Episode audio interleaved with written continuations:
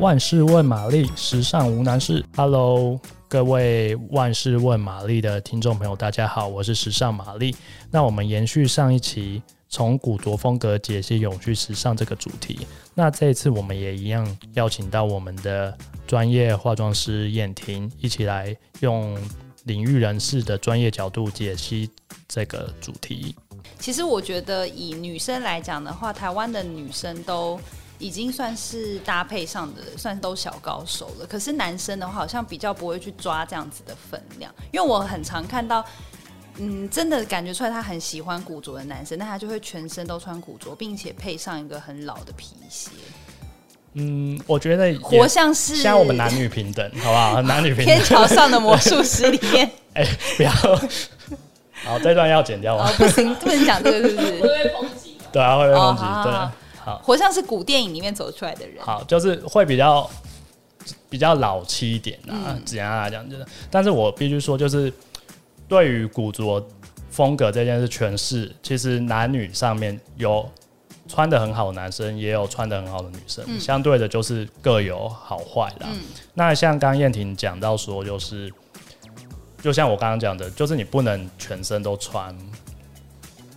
就是二二手二手衣服，对，尤其台湾的男生对于古着很喜欢走美式的风格，就那种比较硬汉硬派一点的，就重机有没有？可是我觉得重机那个那个风格没有不好。重机你是说像像会穿一些爸爸的皮衣，对，或者是一些比较机。机车骑士的那种，biker 对，有 biker biker style 那种，对，嗯嗯嗯，但是其实并不是那么适合。第一个，我觉得天气太热，对，台湾天气太热是一个。再来就是说，嗯，你的身材也要适合穿这些衣服嘛，因为毕竟我们说是，我们是在穿衣服，并不是衣服在穿我们这件事情。嗯、那我觉得要撇除掉一个，就是说现在。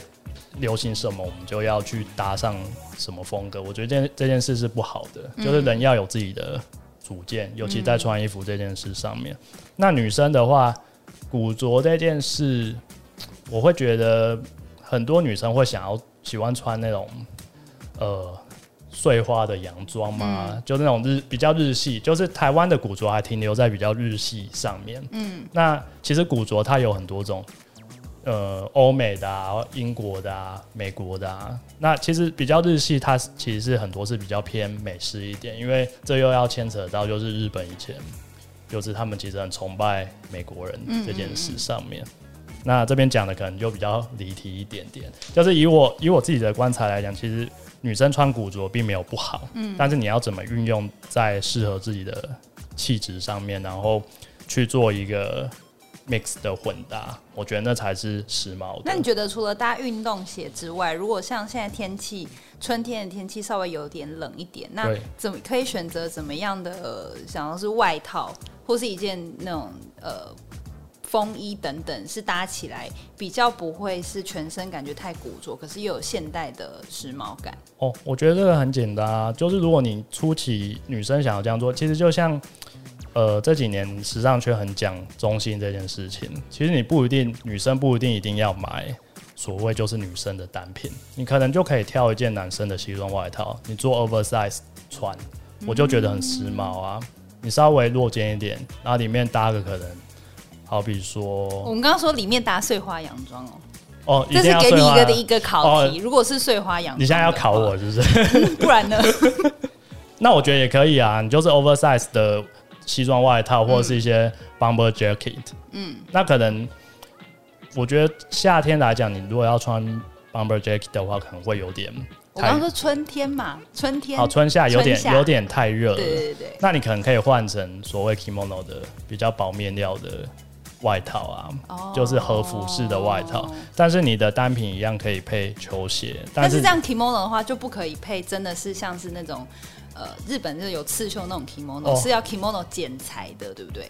我觉得也可以刺绣，哎，只是说，我觉得古着就是我有我有一个搭配模式，就是说，比如说它 kimono，大家想象就是我一定要穿的很日式，或者我觉得不是，你反而你要有一个冲突感。你说一些美式左一些英伦风哦，你用左这个 词就有点 你在煮菜吗？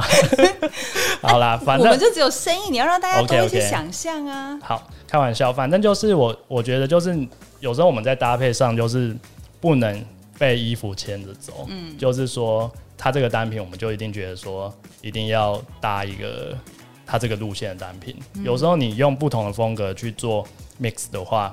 那个才会是变成自己的风格，嗯，只是说要留意，就是单品的配置啊，嗯，你也当然不能一昧的为了要反对这个风格而反对，那只会变得很怪而已。所以，对于一些你觉得没有办法，可能他可能呃比较没有办法去支持一些比较精品的品牌做这些呃。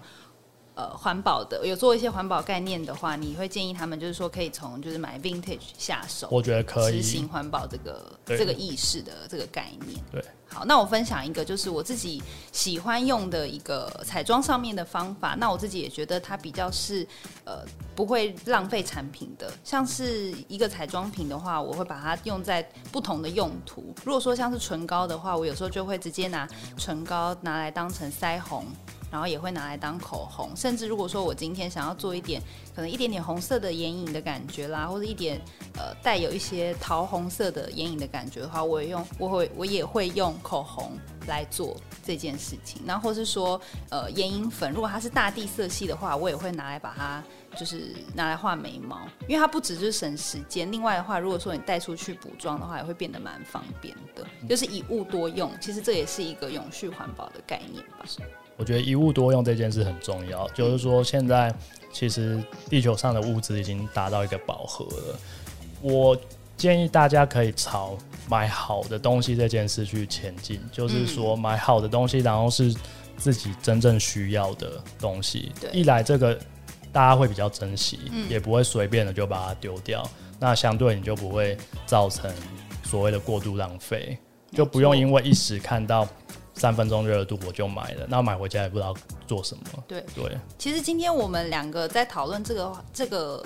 永续环保这个话题啊，其实都是想要让大家在心里就是有一个小小的概念跟一个种子，就是说你在未来的选择上面的话，你在买东西的时候，你可以有多一秒的考虑，或是你去选择有认真在执行有机的环保还有永续的品牌，不管是化妆品或是服装。因为我自己蛮喜欢有一句话是美国的教育家安娜拉佩她说：“你的你的每一次消费都是在为你理想中的世界。”界投票，其实不管是在时尚界或是彩妆界里面，其实我们的产业算是蛮鼓吹消费的啦。嗯，但我觉得如果说在这个鼓吹消费产业里面呢，你可以当一个聪明而且有选择的消费者的话，其实就可以为环保还有永续尽一份心力。没错，然后我这边要补充到，就其实呃，应该说你只要买了衣服或者是用化妆品，或多或少它都会有一些对环境。不是那么友善的成分，对，但是它可能又是我们生活上必须，然后呃，也是人们就是在日常生活中一定要做，也不是说叫大家就不要买衣服、不要化妆，嗯、只是说要慎选，真的适合自己的。嗯、那这一个小动作其实就会，如果大家都这样子做的话，那世界上那么多人，相相信一定会对环境有很大的保护，对。对，就是不要盲目的消费啦。你要在做每一个选择之前，你都是要有意识的去先思考这件事情。好，我想问一下燕婷，你平常在穿古着的时候，你会化什么样的妆？我平常在穿古着，如果说古着的话，因为蛮多古着，我自己会很喜欢它一些比较老的花纹啦，或是一些比较。特殊的剪裁，可能它的剪裁是像是六零年代那种比较是直的这种 cutting 的，然后或是说，呃，像那种二零年代比较。